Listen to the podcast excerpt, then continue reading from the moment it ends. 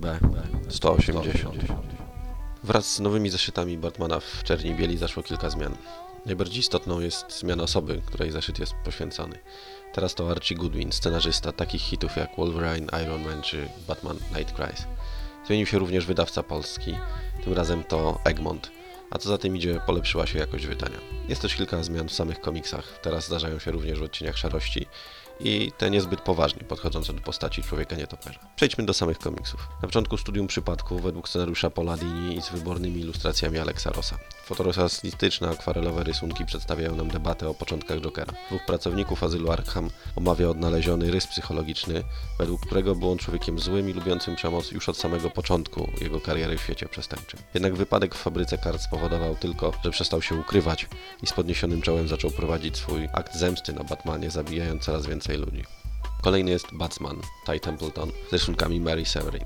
Dowcipna wariacja na temat utartych schematów. Mamy więc przebojowego playboya Bruce'a Wayne'a, pozbywającego się dziewczyny już po 20 minutach. Notabene Seliny Kyle. Mamy lokaja mówiącego z akcentem. I wszystkich, naprawdę wszystkich, kogoś nie toperzy.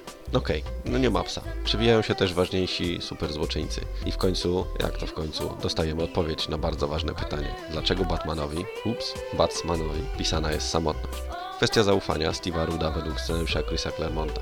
Pierwsza opowieść czarno-biała w tym zbiorze. Historia walki Bruce'a Wayne'a z dwójką rozrzeszczanych dzieciaków. Bruce jako ojciec chrzestny Sama i Michaela zostaje poproszony przez ich matkę, aby popilnował ich przez noc, kiedy ona będzie pełnić dyżur w szpitalu.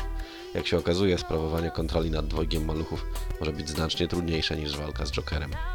Każdej nocy. Scenariusz Kelly Packet, rysunki Tim Sale. Bruce po raz kolejny śni zabójstwo swoich rodziców. Budzi się tylko po to, by po raz kolejny powstrzymać Jokera, który uciekł z coraz lepiej chronionego azylu Arkham. Po krótkiej walce i powstrzymaniu diabelskiego młyna przed zabiciem kilkuset ludzi, Batman staje przed pytaniem, czy zdaje sobie sprawę, że nie jest w stanie powstrzymać całej zbrodni. W finale Bruce zasypia, słuchając kolejnych zapewnień we bezpieczeniach Arkham i śni morderstwo swoich rodziców. Losy. Scenariusz Steven T. Siegel, rysunki Daniel Torres. Kolejne odejście od założeń pierwszych Black and White. O ile Siegel jest bardzo dobrym scenarzystą, co zresztą widać w tej historii, o tyle Torres nie należy raczej do pierwszej ligi rysowników, a to jego chyba jedyna przygoda z Batmanem. Ale do rzeczy, Gacek zjawia się na miejscu zbrodni, razem z nim pojawia się Ashraf Batna, prywatny detektyw. I to on w dużej mierze rozwiązuje sprawę zabójstwa, czy też samobójstwa tajemniczej wróżki rodem z powieści Agaty Christie. Zostać nietoperzem. Scenariusz Waller Ellis, rysunki Jim Lee. Jedna z najlepszych opowieści w tym zbiorze i trzymająca kursu wyznaczonego przez pierwsze zeszyty. Towarzyszymy Batmanowi w czasie odkrycia przez niego zwłok młodej kobiety. W krótkich retrospekcjach poznajemy genezę jego wiedzy, zdolności, informacji, którymi posługuje się w tropieniu zbrodni, aż dochodzimy do zaskakującego finału. Bez tytułu, mylnie opisany w polskim wydaniu jako cudowny chłopiec, Johna Berna. Opowieść utrzymana w klimacie lat 80. z udziałem Robina, cudownego chłopca w spandeksowych slipach.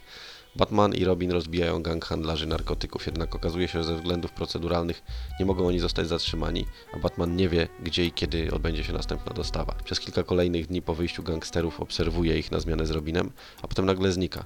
Kiedy handlarze jadą odebrać towar, okazuje się, że jednym z nich był przebrany Batman. Łamany nos Paula Popa. Pope w swoim charakterystycznym stylu opowiada historię utraty dziewictwa przez Batmana. Gackowi przestępca o pseudonimie Mabius łamie nos. Ten po krótkim pobycie w domu i opatrzeniu przez Alfreda wraca, aby ponownie się z nim zmierzyć. Po wygranej walce odbija sobie upokorzenie, łamiąc nos przeciwnikowi.